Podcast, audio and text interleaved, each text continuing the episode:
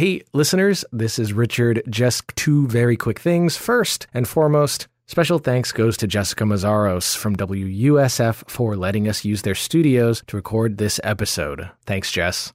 And second, you don't have to wait till next Friday for the next episode of Three Song Stories after this because we are moving. The new episodes will start to come out this Monday, the 13th.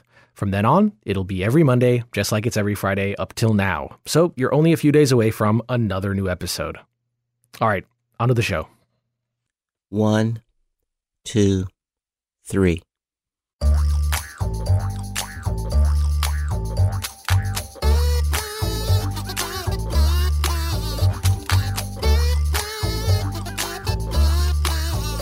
Welcome to Three Song Stories, the now five year old podcast and radio show that builds biographical bridges between our guests and you, our listeners. Thanks for listening. I'm Mike Canary.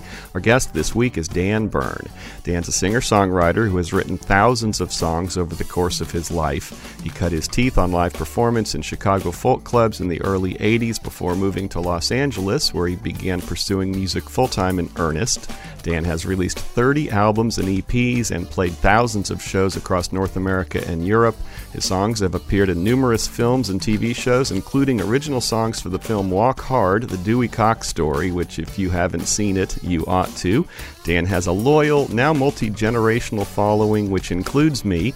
I discovered Dan's songs when the guy who made our theme song, Dave Dave Dave Cowan, waltzed into the coffee shop I worked at in the early 2000s and played some of Dan's songs at our open mic night, and I've been a fan of his ever since.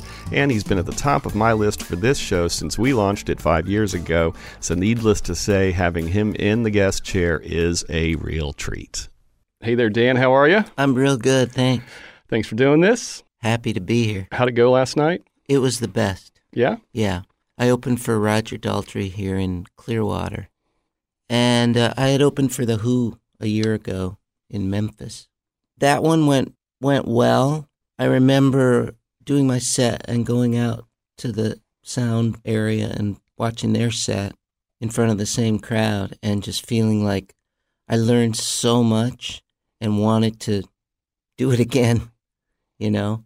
And so I kind of got to do it again last night and I felt like I applied all the things I learned. So it was pretty satisfying. How'd that come about? Like, do you know Roger Daltrey? Do you guys have some sort of overlap somehow? He started coming to some shows of mine way back, like late 90s.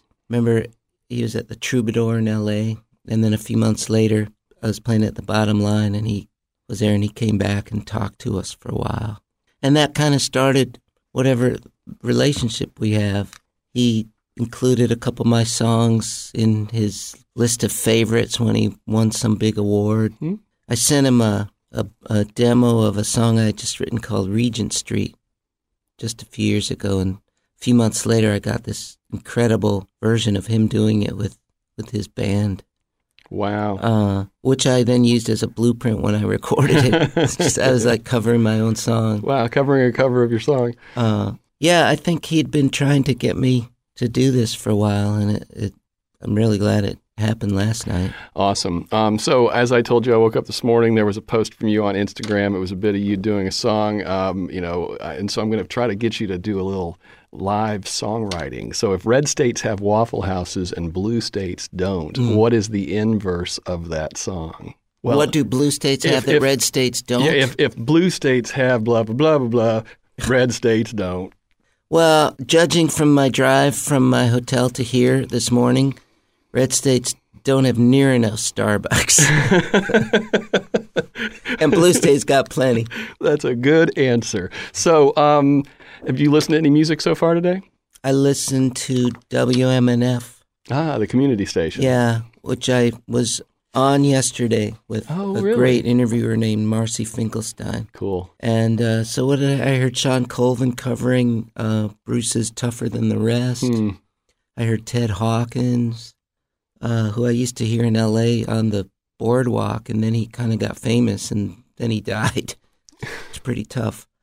It's one of those stations you trust to always have something good. Absolutely. Um, okay, so where'd you grow up, and how would you describe the musical background of your childhood while growing up?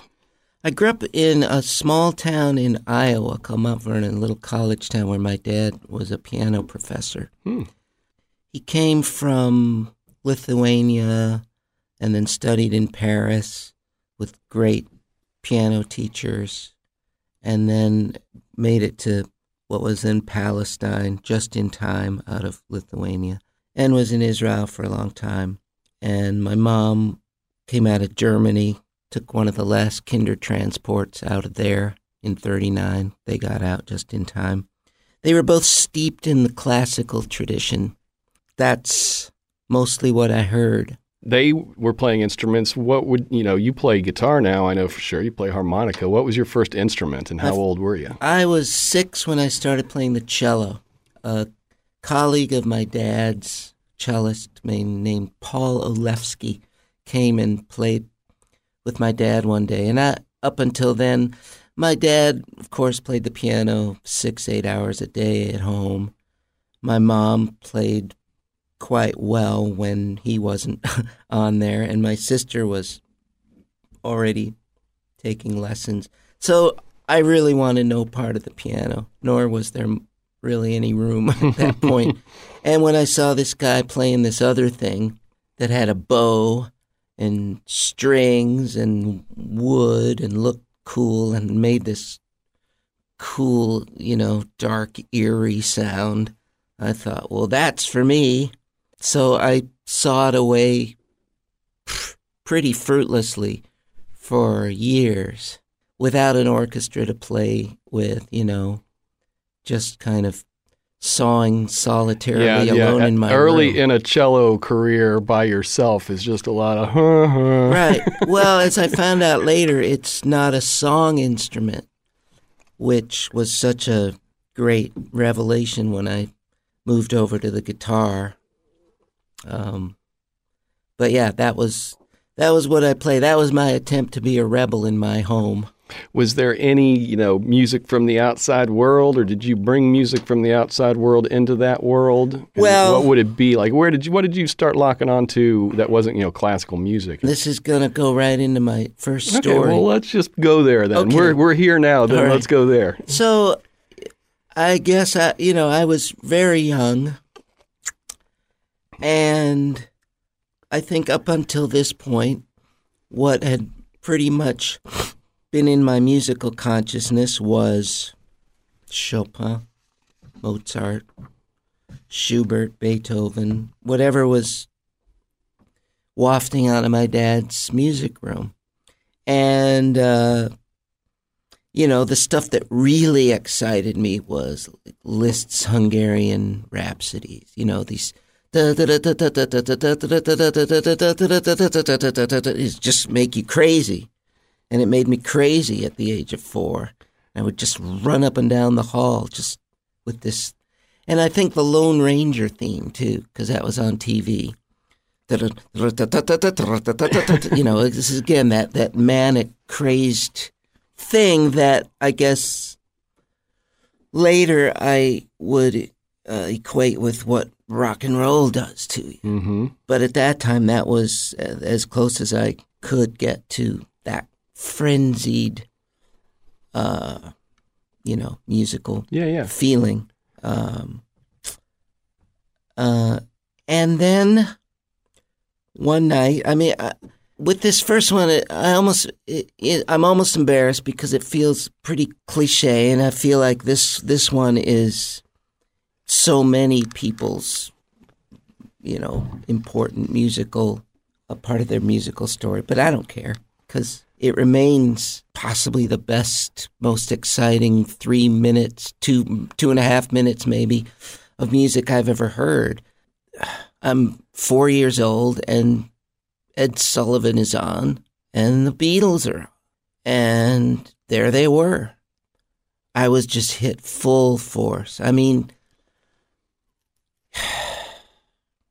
it was the song itself and their the sound of their voices and their harmonies and the the rhythm of it and the just balls to the wall you know it, it just starts frenzied and it stays frenzied it was a whole. It was my mind must have just completely blown apart. I know it did. I banged on a metal tray with spoons the whole time, like Ringo. And the next day, I made my dad take me uptown to Art Kudart's barber shop for a Beatle haircut, whatever the hell that meant. And my dad walked in. He said, "He want Beatle haircut." and Art, I don't know. He probably put a bowl on my head, and And your And I- dad was cool with that? oh yeah, he thought that was great. Um, I don't. I think he was am- amused by them. Certainly, I mean, there was something Marx Brothersy about them, even before the movies. I think you know there was something playful about them, and you know, I mean, maybe some people were threatened by them, but my my parents weren't threatened by them. They just thought, um, but I, you know, I just that's all I listened to basically for the next eight years Wow. um, to the point where I was just listening to. I would listen. I would once I just knew everything forward and back. I, I would listen to him at high speed. Hmm. You know, Just I to would- get through more, I don't know. or just a different take on it. I don't know. I think it helped me um, looking back, sort of into it song form. Hmm. You know, you just scrunch it down. yeah, it becomes just a like little bit more abstract in a way, or something. or concrete because you're Huh. hearing the the two and a half minute song in 40 seconds Huh. you know and compressing it down and just seeing the but i wasn't thinking about that i just like the way it sounded I really like this because we just had John McEuen talking about um, running them at half speed or even a quarter speed to Oh, wow. to to learn to the learn, songs. he, that was how to learn Right. notes before you They'd- had sheet music. Wow. or They'd run the turbo the turntable at half speed so you could play along, and then when you got good enough, you could run it full speed. oh yeah. well i didn't And have it would- that kind of patience and you had to tran- and you had to transpose because it would also ch- mess with the that's pitch. right Yeah. wow Oh, that's cool. yeah I, I still to this day have never heard anything as exciting as this song I have uh, a nice modern, you know, remastered version, but I also have the Ed Sullivan version, which you want to hear. oh wow i'd love to hear that All right. Um, uh, I'll just say, I mean, uh, it was the music, but it was like the whole the whole culture kind of fell into my lap, you know, because up until this time I had been, oh, you know, growing up. Even though we were in a little town in Iowa, it was like growing up in 19th century Vienna or something in my household. And this just, you know, before I discovered sports that brought a lot of the same American culture. It was so different, but it was it was also English that was really cool. And I had English cousins, and that kind of connected us too. Hmm.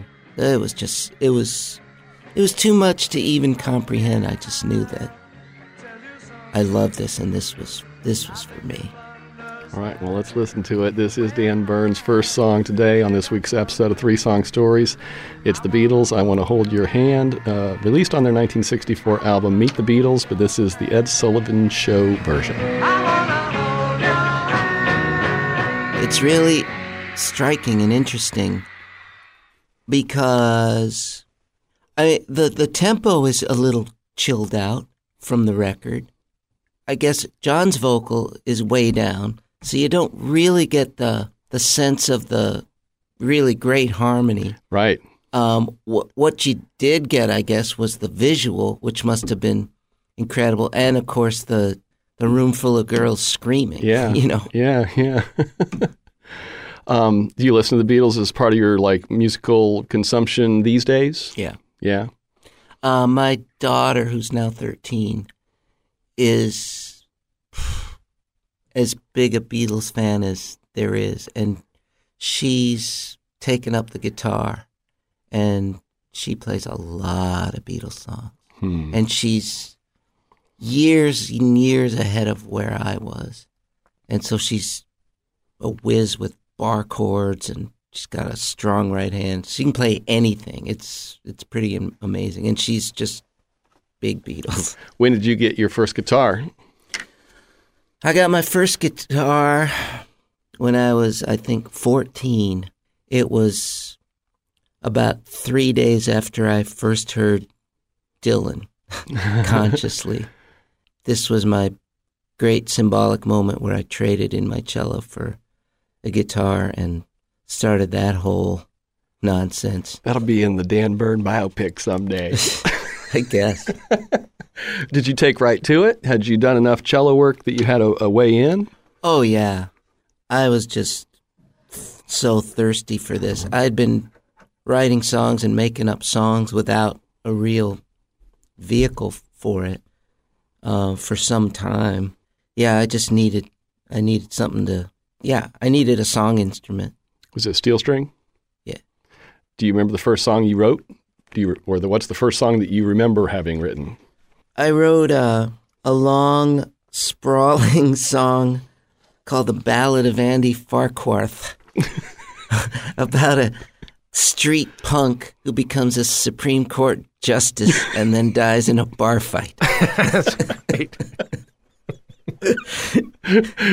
I wasn't messing around. Is, is that somewhere online where people can listen to it? No, sir, it's not. How old were you? So when you wrote got that? off, you were off to a running start, is what you're telling us. I mean, I, I, I don't know, 14 or 15. Call you people coming here. And it was, you know, Dylan inflected to the max, I think.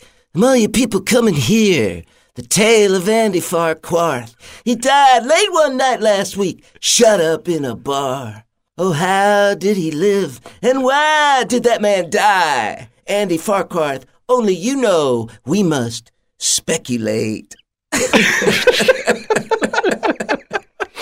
It's really good. See, Dan, you could Dan, you uh, if if we did the biopic, they could just they could dress you up like Dylan, and you would you would be performing, and then the young you would see you. Oh, I yeah, love you could do a talk- cameo. You would be Dylan in your biopic. Sure. Yeah. they- As long as they pay me double scale.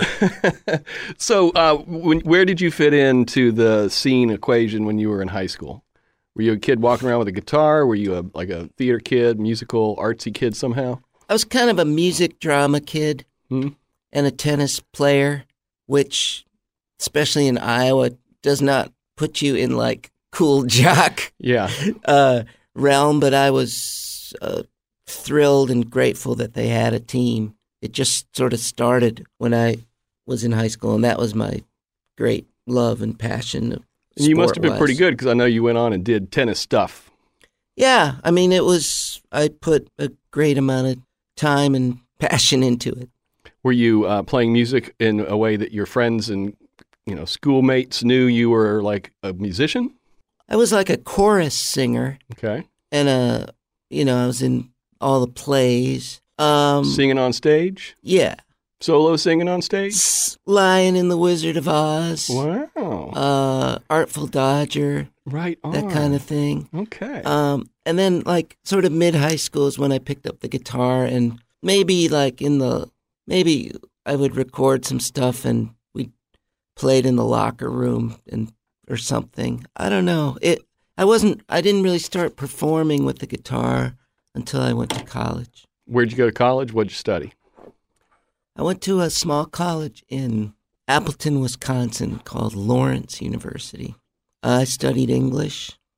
It was the only thing I could think of to study that uh, I wanted to read all the stuff, you know, and they had fiction writing classes too. And Any I- songwriting? fortunately, no, Ah, good answer.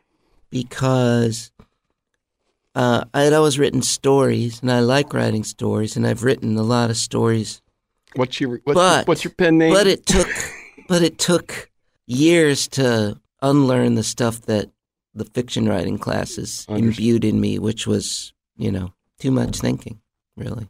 You said you started playing when you were in college. So what was your first? Uh, did you were you doing like open mics? Did you have a band at some point early on? like a coffee house, yeah. and they would have like students could play there, and they had like actual touring people coming through there. I saw Larry Groce, you know that guy? Mm-mm.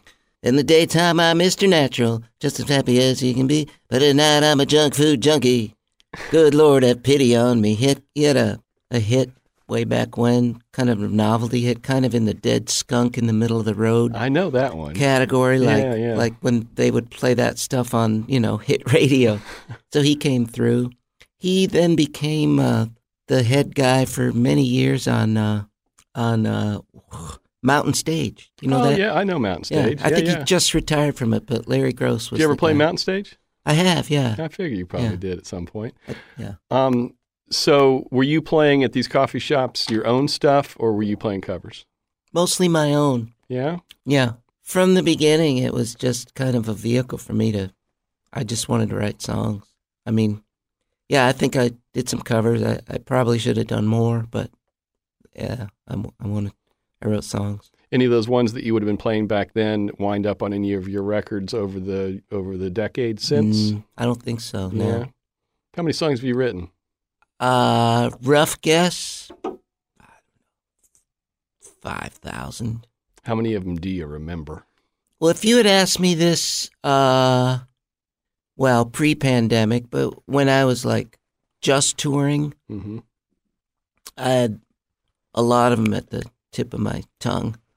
How many do like how many do I remember to do by heart right now, or how many do I remember that like, oh yeah, I remember that song. Do by heart. Oh, that's a good question. Um, I don't know, maybe five or six hundred. It's funny because sometimes uh, I'll be playing a show and somebody will yell out a song, and uh, my first instinct is, "Ah, I don't know that song. I haven't done that in little. years. You just need to get on the road. It's like a player piano roll in your head, Yeah, though. yeah. You start it, and it's like, oh yeah. Hmm. So uh, you graduate college. You didn't go on to be an English teacher, or No. did you? Like, what happened after college? Like, what was your next hop? I auditioned in the like the last semester of my senior year. I auditioned for a gig playing on the streets of Chicago for the summer. The mayor's office of special events. Okay. Jane Byrne's time. They decided, yeah.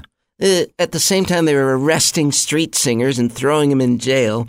They were also sponsoring this for the ones that they liked, I guess, to come and, and play in the streets. So that's that's what got me to Chicago, and I started playing seven open mics a week at night and having a, a gig singing during the day. And And that was paying the bills, so you didn't have to have some sort of other like, for a while, yeah, yeah, for the summer. for the summer. Um, at some point, you wound up teaching tennis, right? Yeah. How far further down the road are we? Are we leaping a huge leap from there to there? Well, we're leaping a few years at the tail end of my time in Chicago. That's what I was doing at a club. And then when I got to LA, I had a really weird job at first, sitting in a little studio, not as nice as this one, with headphones on like these, except in one ear, you'd have KNX All News all the time. And in the other ear, ear you'd have KFWB All News all the time. So you'd have two all news stations going at you at once, and you had to write down in brief every news story and the details and what was mentioned. And like if they mentioned DuPont, then you write it down, and then the, the other guys would come along and see that DuPont was in there. And so they'd make a cassette recording because they had tapes going all the time and they'd try to sell it to DuPont. Oh God, So I did that for four months, and it that was a- seems like that'd be a long four months. it was terrible. It was the worst job I ever had, but it kind of schooled me on a lot of LA and what was going on. So I learned a lot because I was new to the place. And then I started teaching tennis after that. And that was as a quote unquote straight gig, even though I, I wanted to be doing the music, it was it was fantastic. It was I was outside, I had my own little fiefdom. Eventually Wilt Chamberlain came along and took some lessons from me. Um, so that was all pretty nice. It was it was a healthy way to sort of sustain myself. How long between teaching tennis to Wilt Chamberlain and recording and releasing your first record? Oh, several years, Yeah. and it took um, it took meeting some folks, Chris Chandler and Amanda Stark, who had a, a group called Stark Raving Chandler, and they were just on the road touring uh, in a little homemade van truck thing. That's when I realized because I had been, you know, playing around town trying to get a buzz going, getting the suits down, almost getting a record deal a million times. And I wanted it so bad because I wanted to tour. And then I saw these people that were just touring, just doing it, not waiting for somebody to come along and anoint them and say, you can do this. So that was a, a big revelation. And then I quit my job, so, uh, traded in my car and got a van and let my apartment go and just started touring around and doing little gigs. And then very soon after that, I was playing at a festival called High Sierra, and this guy, Dave Margulies, saw me, who was also working at uh, Sony down in LA. And so a couple months after leaving LA, leaving it all behind, I was back there playing for the suits in an office. And the difference between being a guy with a job around town trying to be interesting for these people versus actually living the life and being on the road and playing every night and not really caring about that stuff.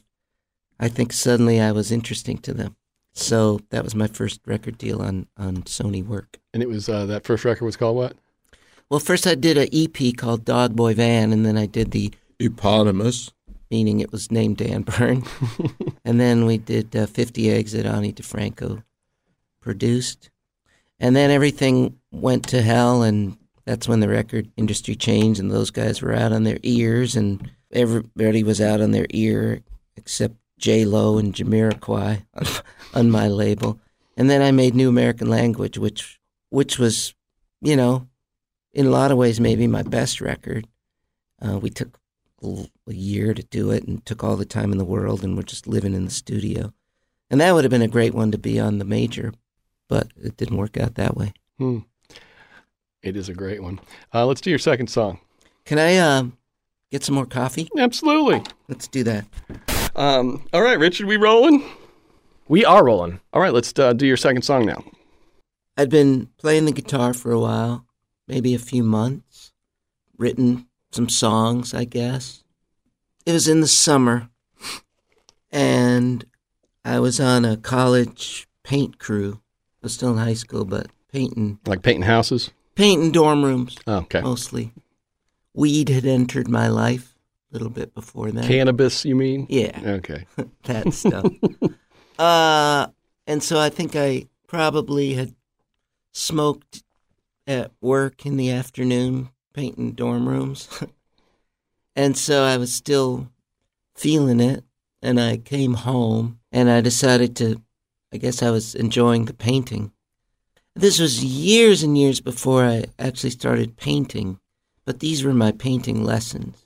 Everything I know about painting, I learned from being on that paint crew, using a brush and all that stuff. And you're talking about the other kind of painting now too, though. Yeah. Painting like painting portraits or pictures or That's right. or paintings. That's right. But I don't I don't find them so different in a way. Just the physical act of using a paintbrush and yeah. So I, I think I was still enjoying that and so I decided to paint my door of my room, the upstairs of our house. And I had been at that point I think listening to Dylan's voice had become like a drug as much as, as anything. My dad hated it beyond anything I've had encountered. That may have encouraged me further. but in any case, uh, I, as much as his words are integral to his work, I don't think I had paid that much attention. It was simply the form of one guy playing a guitar in, in a lot of cases. Not in the case of this song, but, you know, all his early records, obviously.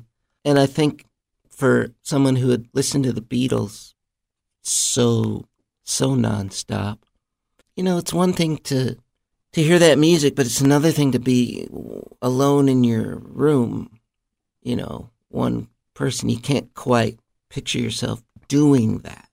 And I think what was such a revelation when I fell into Dylan was, and Ochs and Woody and the, that ilk, you know, too, was that you could be one person and do it.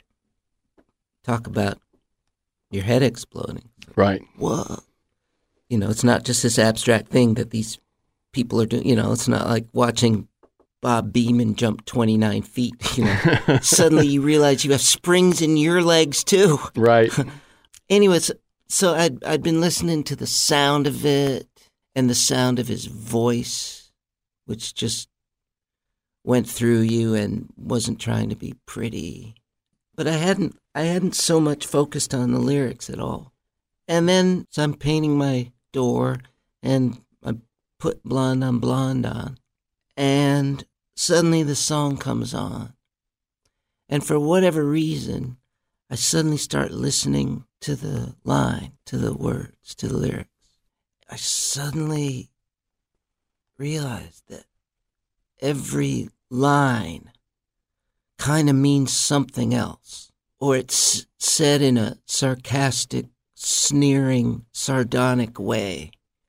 It's not linear and it's not, yeah, it every line just kind of rubs hard against what it's saying and who it's addressing. At least that's the way it felt to me. And I think that's exactly how I felt about about everything, but hadn't fully found expression in it, or maybe even awareness of it. And it all just took me over at that moment. And I, yeah, I'm sure, I don't think I've been the same since. Let's listen to it. Imagining you paint your door and this coming on. Uh, this is Leopard Skin Pillbox Hat by Bob Dylan off his 1966 album Blonde on Blonde. This is Dan Bern's second song on this week's episode of Three Song Stories. This is Biography Through Music.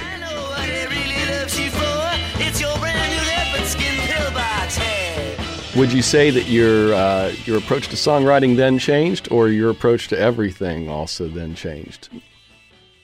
Probably everything. Man, just listen to that. Boy, that blistering guitar.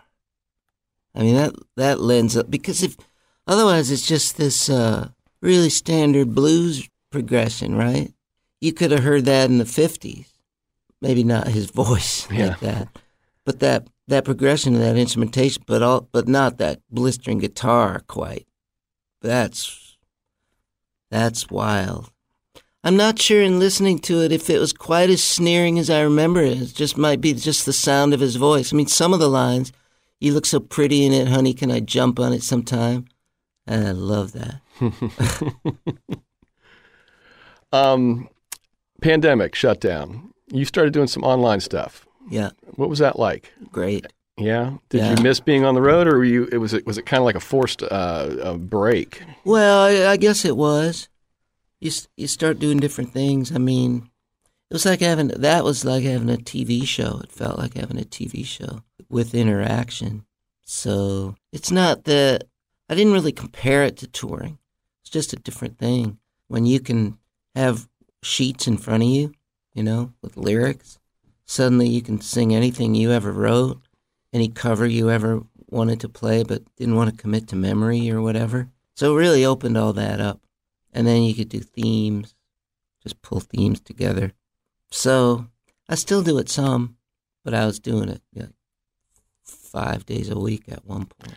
Yeah, it was. Uh, those were interesting times. I wasn't there for all of it, but I saw at least a little bit of it. You've got an online radio station, don't you? Sort of. I do. It's called Radio Free Bernstein. Two ends. Two N's. Well, my dad shortened it, so I figured I'd add a little bit. Your last name back. is Bernstein. That, but, but his Bern was. is. It was. Yeah. Yeah. Um, wh- what goes on on that radio station? It's like it's like a combination of spoken word. I mean, you It's everything. right. I mean, it's a lot of, it's all the best stuff I've ever heard. Uh, and, you know, that keeps getting added to. It's a kind of a repository for my stuff. And it's a lot of, you know, weird stuff. Cool, funny, skit kind of stuff. Hmm. So um, I was introduced to you back in the, right around the turn of the millennium. I worked at a bar. I was a coffee shop. We had an open mic, and this dude comes walking in one day, and he's got like new in town. We'd never seen him. Had sort of a big, you know, white guy afro almost, and a big old Tom Selleck beard. And he got up and he played like Jerusalem and Wasteland. And we were all just transfixed because he had chops. Where was that? Fort Myers. Okay. Yeah, Fort Myers, Liquid Cafe. And we didn't know they weren't his songs. And he kind of became the Pied Piper of the bar. And that's how we were all down there introduced to you. Were those both early songs for you? Because I'm trying to think. I mean, this would have been early, you know, right around 2000. So those must have been among your first songs. Well, they'd been kicking around for a while. Wasteland was probably my first really good song. Uh, that was probably around 88. Wow. And Jerusalem, I think, is from uh, 92. Wow. But then you didn't put them, you didn't record them until Well, I didn't have the. I didn't. I mean, I recorded them. But, right, right. But, but they I weren't on like- records until like the late '90s or something like that. Yeah, probably like '97. Do you remember like the the, the where does a song like Wasteland come? You were out living in LA, I guess, Yeah. because there's like that LA kind of thing going. Yeah. But like was that just angst of being in LA and and the, looking at the modern world or is that such a great song? Like how did that come to you? I think it was just the experience I was living in. You know, every single block looks like every single block looks like every single block looks like every single block. But you kept driving because everyone else kept driving. Gridlock is evil, and not knowing your way is evil. It's just you know. Yeah. So it was the driving culture, and, and from where I was from, you know, we didn't have these vast uh, stretches of mini mall, and, and then Hollywood, and you know James Dean, and just these personages being thrown up there, like they're, you know, these Greek god types, you know. But then it's like, well, these are real people, you know. They how does Joe DiMaggio feel seeing Marilyn up there? You know, how does James Dean's mom feel, where he's used for every everything? You know, those those still feel real. So you know, it all tumbled out one night at a place called Al's Bar in downtown L.A. That used to be this really cool, real like dingy, dark, dirty punk rock club down downtown L.A. Before it kind of got gentrified, even. And I was just there and just seeing people preening on stage, and they, you know, they suddenly. I mean, I was pretty spooked by images of of the past and of my parents' experience, and you know, seeing these people on stage goose stepping like Hitler, you know. Uh, so it all just kind of tumbled out, and I think I think when you're younger, it's easier to, to write big too. But also, I was inspired by those big, sprawling Thunder Road visions of Johanna, kind of big, sprawly songs without tight forms and boundaries. And uh, I, I just thought song was a big playing field, and it was cool to be able to use it. Hmm. like that. Um, another one of your songs that I think is just amazing is uh, "God Said No," and I didn't learn about it until quite a few years later, after you know going back into your discography or whatever. Um, I went and looked it up. You played that on All Things Considered, like two months after 9-11. Okay, Did you not? Do you not remember that? not specifically. It's on your website. I listened to it, but uh, then, it, well, then, uh, what can I ask you if you don't remember? well, what, ask me anyway. Let's say I remember.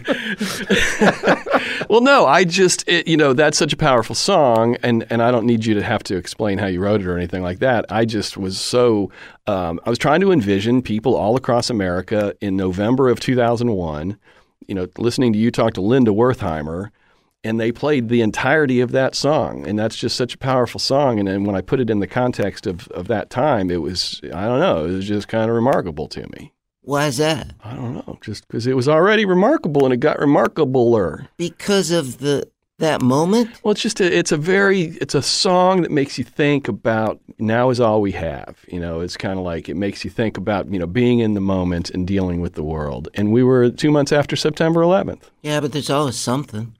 I mean, that's that's I think what a powerful song should do or should be. It's like it it should speak to every moment as though it's intended for just right now. I accept that.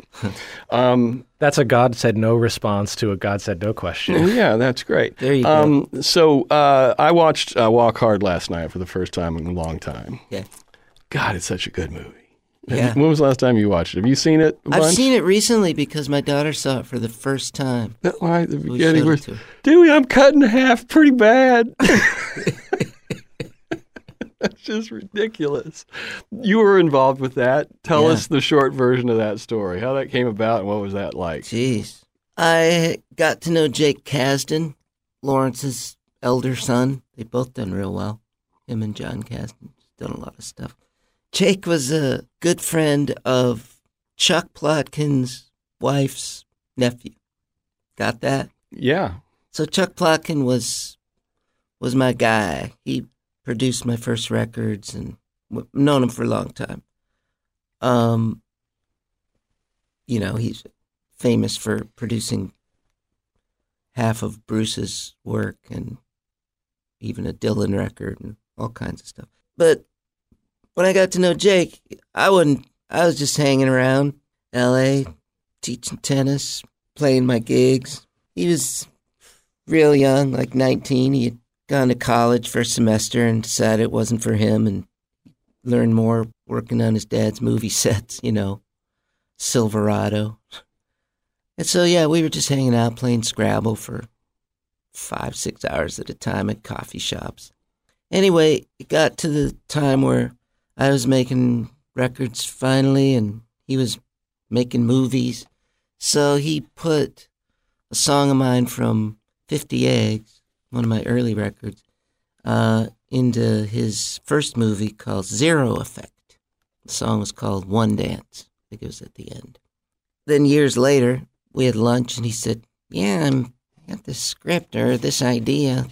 This, he told me about the the Walk Hard scenario and Dewey Cox, and that this movie would musically cover all the phases of his career, which spanned from you know, fifties to the to today, probably really. And I was immediately on board.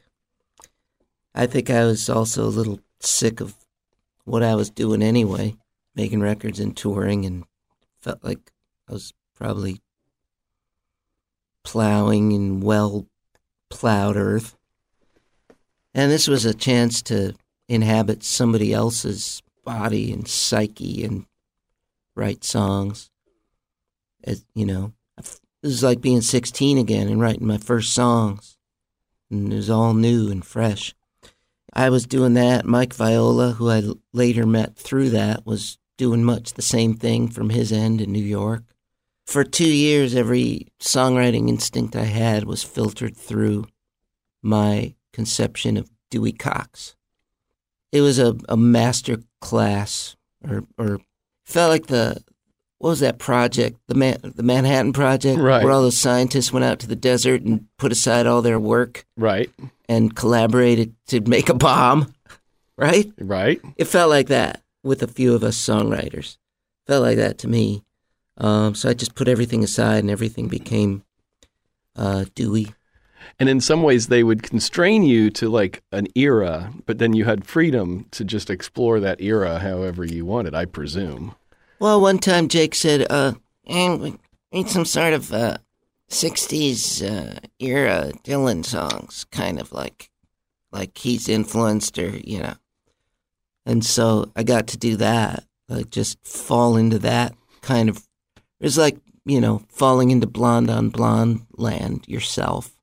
Were you trying to be humorous with the lyrics though? Because I mean, obviously the song, the, the movie's a comedy, so you didn't want to do it too straight. You needed to do it in such a way that it had like that comedic. Well, in some of it, it's like you go to extremes, and there's the humor. You know, uh, one song, "Beautiful Ride," which is at the end where he sings it and dies sadly. uh, Spoiler alert. I mean, I think it's it's a, a great, pretty much straight song. There's one funny line in it. It's like a wink, where he goes, uh, "All the things that he." Or wants to do, or how he wants to live his life, or, or how he would traveling not just for business. Suddenly pops in with these other things. Uh, you know, so some of it's subtle because we were trying to write great songs, but also some of the humor was context. Yeah. Rather well, than that one being was like yeah, jokes. that one was a pretty sincere song for sure. Beautiful That- ride. Uh, yeah, the one at the end. Is that the one that has? It's about make a little music Yeah, ev- yeah. every day till you die. Yeah. That's that's good stuff. I mean, it's a pretty great song, just straight. What was the like to see that for the first time? So like what going to a theater, I- or did you get to see a screening of it or Yeah. something? Mixed, uh, to be honest. I mean, it's, I've liked it more and more over time. The thing is, in my, I was making the movie in my head for two years. Right, right. too, Yeah. it this was never going to be that movie. It was never going to be that movie. Clearly, never. I think I took Dewey much more seriously than anybody else in the world did, including John C. Reilly, you know, who played him. Uh, the first time I met him, I was super starstruck. Not because he was John C. Reilly, because I was finally meeting Dewey. And I was like, Uh, I do. It's Dewey. It's Dewey Cox. Um, okay, we're gonna get to your third song, but I gotta ask you. So I've been familiar with your song Tiger Woods for quite a while. I looked it up, and you wrote that song like a year after he won the like U.S. Amateur. I mean, he was early in That's his right. career. You, That's right. You called That's it. right. He was not a household name at all. Yeah. At first, I probably had to like say who this guy was. Right. Yeah. I didn't hear it till he was a household name, and I just assumed it was that. But yeah, Yeah. nice job on Ground floor, baby. Oh, that's fantastic. Uh, if you're listening and you've never heard his song Tiger Woods, look it up. Um, okay, let's get to your third song. Sometime when I was in still in college, uh, I got to hear Sonny and Brownie. They came to a little theater, like one of those sort of 99 seat equity waiver theaters in the town there, and uh, seeing like legends like that up close, incredible. Uh, Peter Tork of the Monkees had come through and played a little bar with a little rock outfit. That was cool too. But this was like Sonny and Brownie, and I knew their stuff. And I, by that time, I was listening to a lot of blues and a lot of old country, as well as you know, my folk singer songwriter gods. And it was really interesting because they they had been playing together for forty years, and they clearly did not get along, and made no bones about hiding it. I mean, this was a little place, so maybe they were on better behavior when they played Carnegie Hall. I'm sure they were. But in this little theater in Appleton, Wisconsin, they had they felt no compunction about, you know. I mean, it's like, can I play too? Can I play a little bit too? when one of them would like, be like soloing, and they just like they just it just looked like a bad marriage. It was wild. Never forgot that. But then I started listening to Lightning Hopkins, and that guy was and is still the best. That's the best blues I've ever heard. To me, that's the absolute essence of it. Ev- it's- That's Wrigley Field, and everything else sort of emanates out from that, and is some version of it, but nothing to me. I mean, I like Robert Johnson, you know, seminal stuff. I understand that. Bessie Smith, Billie Holiday. That's lean into jazz, though. If, for me, that just the essence of blues, the lonely blues. I like Chicago blues, the you know Little Walter and all the jumping, you know, stomping blues. But I like the what they call the country blues the best, and that enlightening just with his guitar God. So I listened to that, and I listened over and over and over to this one song that I guess we'll hear. And I learned to play it. And later, when I was down in Chicago and playing in the subways, that became one of the staples of stuff that I would play. Uh, and, you know, great harmonica stuff. And you could just play it over and over and over again. And you could make up uh, verses if you wanted to. But I never saw the need to much. And then when I was in Chicago, like my first few months there, a buddy of mine, Tim, from high school, came through, and we decided that we wanted to go to New York. We'd never been to New York, and it sounded like the great thing to do. And we didn't have a way out there. We didn't have any money. We didn't have cars. So we went to the drive away place where you drive somebody else's car. Hmm. And we thought, well, this is what we'll do. We'll go to New York. And they had, and they, and she, at first she didn't want to let us because we didn't have anything. We didn't have any credit. We had nothing, no cards, nothing. And we put down our particulars and she looked at it. And it felt like, you know, this was not a high rent operation. It felt like we should be able to do this. we had driver's licenses. But she looked at our application. She was like, pretty slim, fellas. Pretty slim. but she let us do it. And so the car we got was going to Rome, New York. And we thought, well, that's New York. Let's go. So we drove to Rome, New York and dropped off the car. And we knocked on the door and they were cooking some fine smelling spaghetti sauce. And They all looked ready to eat this spaghetti, and we were like, please uh, ask us in, please ask us in. But they didn't. so we dropped off the car, and then we realized we were like eight hours from New York City. and we slept on an outdoor bocce court. This was in, this is pretty good. This is like November, December. But we're going to pop for a hotel. And then we found our way to the interstate and we hitchhiked the rest of the way. Then we were in New York City and we, we found a friend from our hometown who was living there and we slept on her floor. And then we were looking through the, probably the Village Voice, and we saw that Lightning Hopkins was going to be playing at a club called Tramps. And so we went down there and we bought our tickets and we were like three hours early. And then they let us in and we were like the first ones in. So we went to the front. So we were in the front two seats. And it was a small stage. It wasn't a big stage. The stage might have been a foot. And so we were sitting up there and like we had our feet like propped up against the stage. And then Lightning came out and he just sat in a chair right in front of us and played this white electric guitar all by himself. I don't remember if he played airplane blues or not, but he played Lightning Hopkins and he had a guy with him. I don't know, might have been his nephew traveling with him.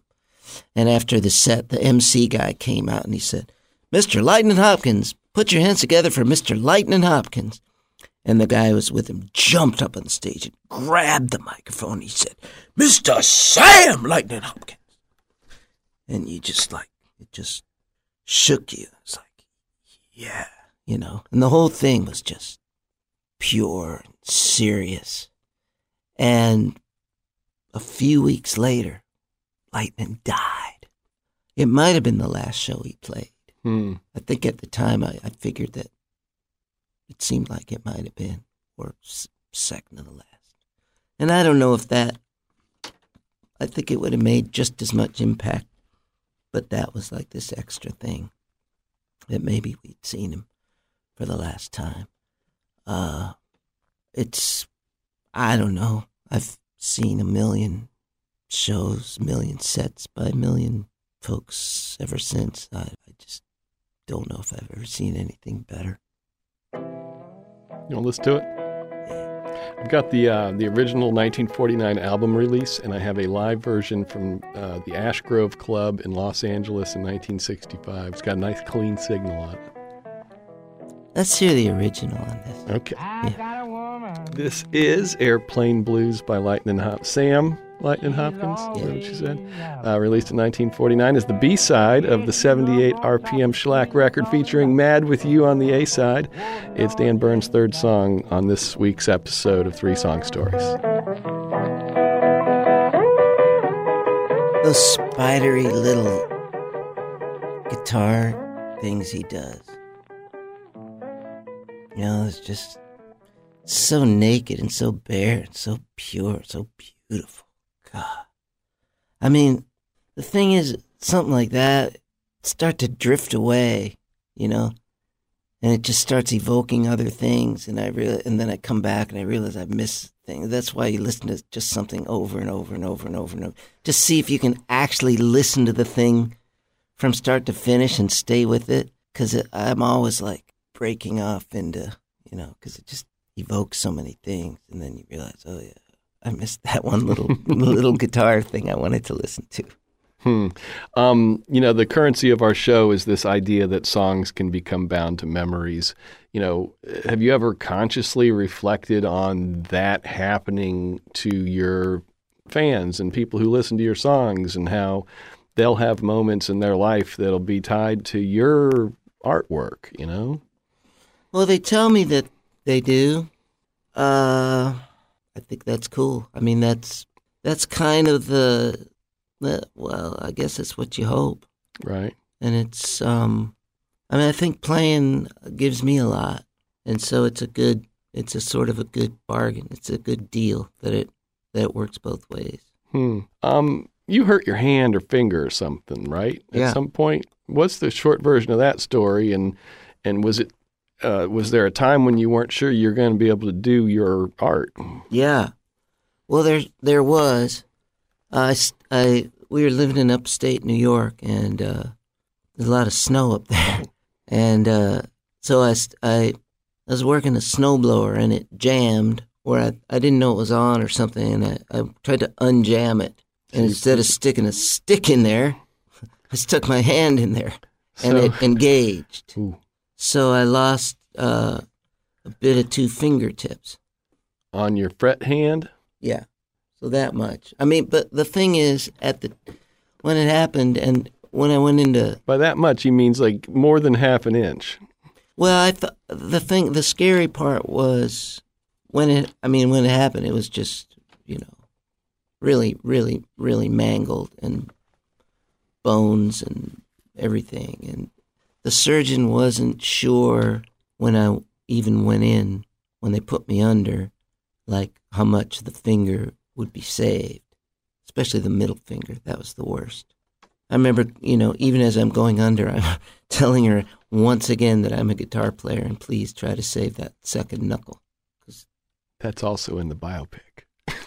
If you got that second knuckle, you know what I mean? Yeah, yeah. Then you're, then at that point, I felt like, then I'm good to go. And if I don't, then I'm really screwed. I remember when it actually happened, I, I, I think I screamed, "My life is over," Hmm. and I just thought that that was all gone.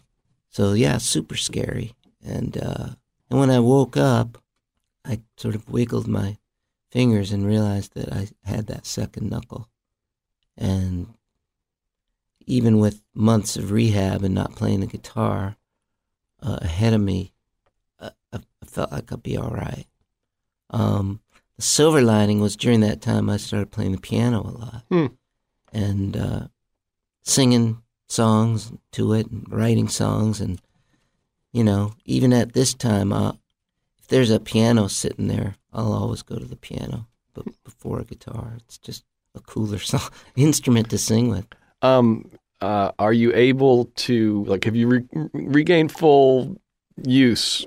I think so. Are there any things you can do now that you couldn't do before because you got short fingers? Yeah, well, I think because I'm more, I think one, I play chords that no one else does, inadvertently, all the time. Because you're forced into that. Well, I'm just, well, it's not even that. I just miss, you know? so I get these cool kind of clanky sounding chords, but I like those anyway, and I go for those anyway. The other thing is, I think because I'm more conscious of that hand and those fingers, um, I probably go for stuff that I didn't. So, and I'm appreciative of, of it, of the simple act of, of playing where I wasn't before. So, you know, in looking back, it, it was like silver linings all around. Uh, we're to do a speed round here momentarily. Last question before the speed round, though, is uh, you got a favorite stage? You got a favorite stage you played on? One you like to go back to? Last night was pretty good. Yeah. Yeah. oh God, I missed the bottom line in New York. You know, everybody had played there. Bruce had done all these legendary shows there, and everybody played there. But it was just, uh, it was down in the village. It was, the place was big, but not, you know, it still felt like like a like your home, and it was there were seats were right up there, right up at you know, like the lightning thing. You could step on someone's hand. Uh, so it was just, I don't know. It and and New York's always felt like home too. So it was it was great. But the London place, the Troubadour there, that that had that same kind of energy. I don't know. Really, any place where where people are there and excited and responding, I got no problem with. All right. Speed round. Uh, so, you know, try to be speedy. You don't have to kill yourself, though, but be prepared for anything. Um, do you have a nickname that stuck over the course of your life that you'd be willing to share? Nah, a bunch of different ones. Anyone that maybe rises to the top more than the rest? I don't think so. Uh, I was Birdman in college because I drew birds. I was Dusty one summer because I told people I wanted to be called Dusty. you know, that kind of thing. All right, that's good. Um, uh, when was the last time you purchased music that you could hold in your hand? Uh, a couple of days ago, I was in Atlanta and I bought uh, a vinyl of uh, uh, Grease for my daughter. The soundtrack to Grease. Yeah. Awesome. Um, does Dan Bern do karaoke? He has. Is that something that you would like to do? Is that something that you, I mean, it seems like most musicians say no, but you don't care? What to do karaoke? Yeah, most- most If I'm in a karaoke bar and everybody's doing it, You're going to do it. well, sure. Okay, fine. Um, if you were a championship wrestler, Uh-huh. what music would you enter to? Ooh, the Valkyries thing. Ah, uh, the Valkyrie, yeah. I mean, Wagner. what else? What's your wrestler name? The colander. Explain yourself, Dan Bern. Do I have to? I, hey man, I will shred you. I, you I, I will. I will I will strain the water out you. okay. I will dehydrate you. um, okay. If a bartender made a drink or a cocktail that represented you, what would it contain? Jack and Coke.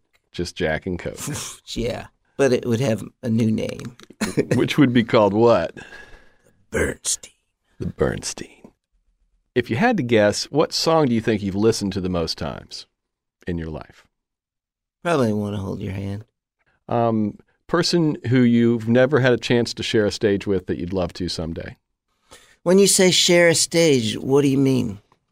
What does that mean? Does that Uh, mean play a gig you with. play If- before them and No, then with- they no, on the play, or you're all playing together? You're Together. all playing together. You're all playing together. And maybe to put you less on the spot, who would you like to share a stage with from all time? Yeah, living or dead in their prime. Wow. Oh, I, well, I'd like to sing duets with Billie Holiday.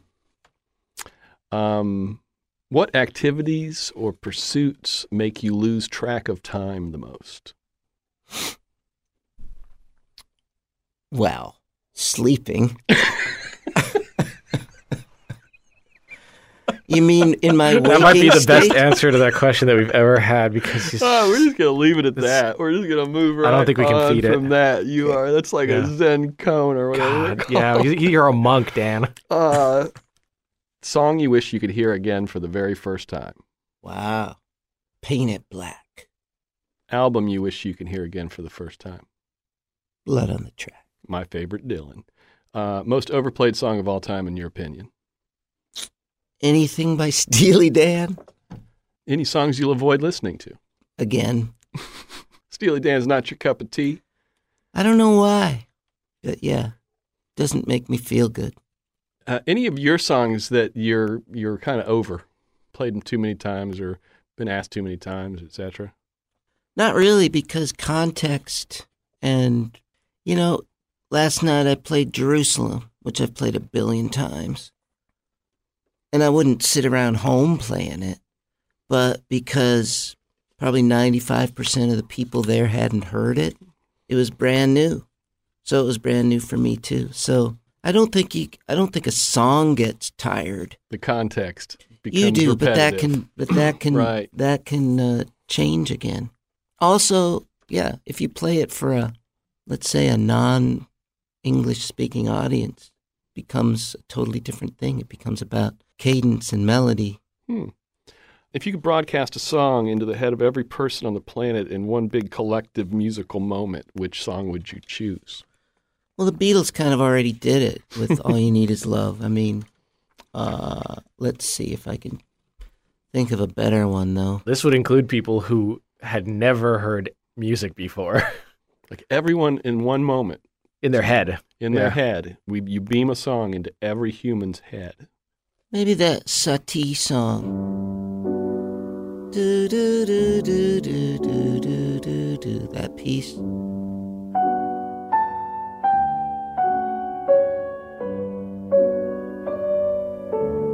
Might just chill everybody out.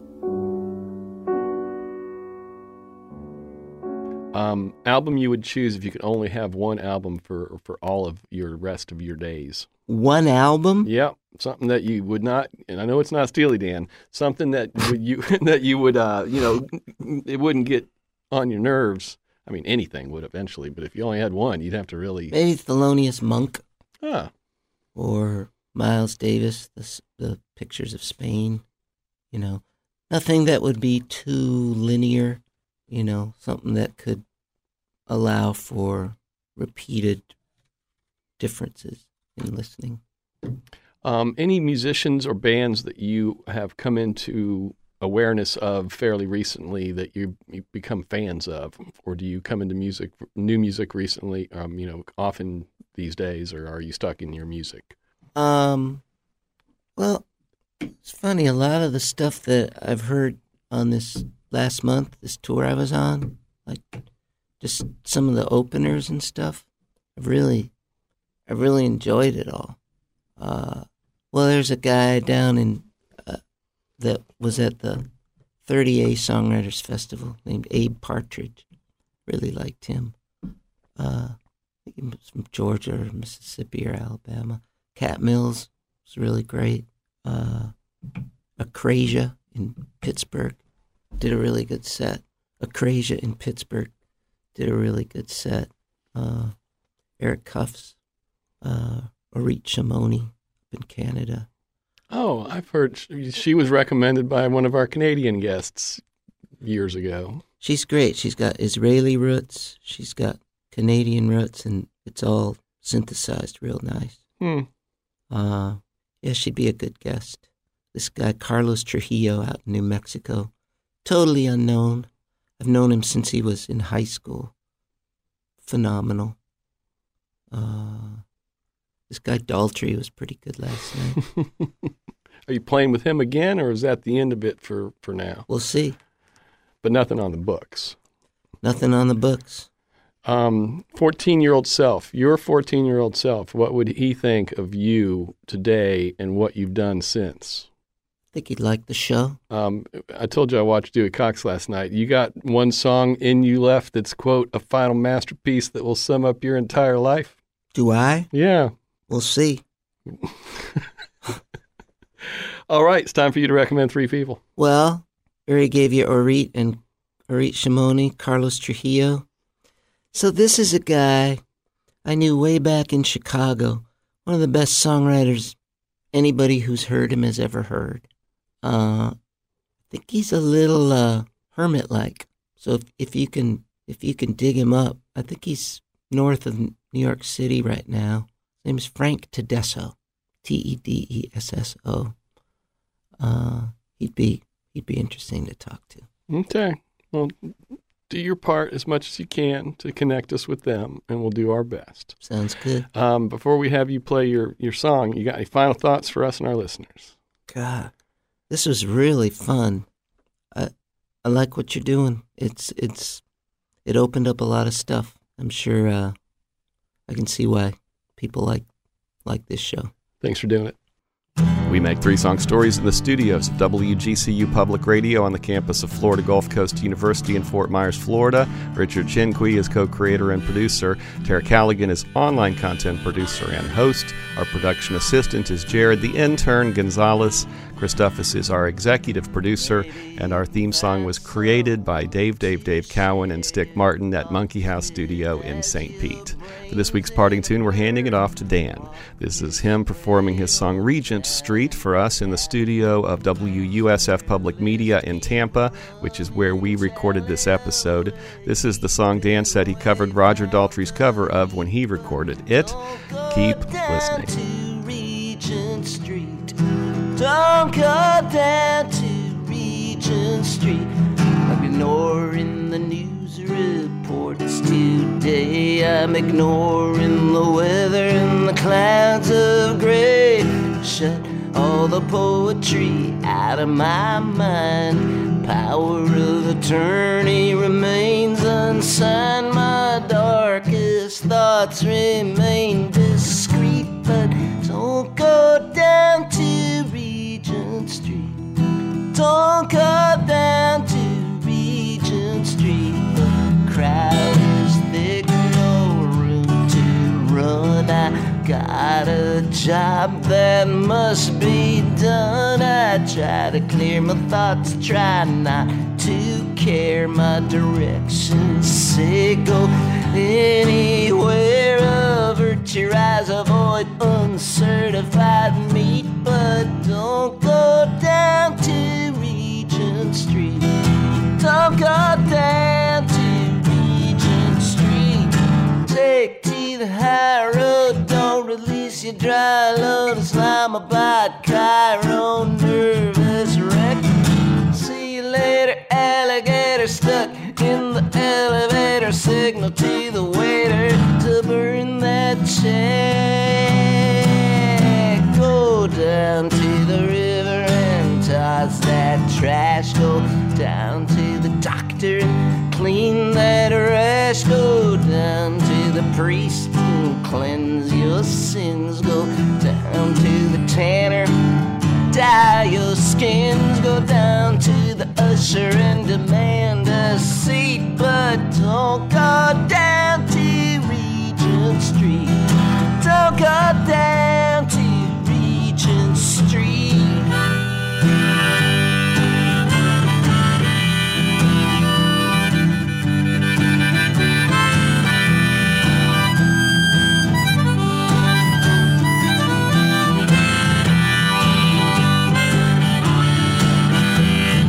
Take to the high road, don't release your dry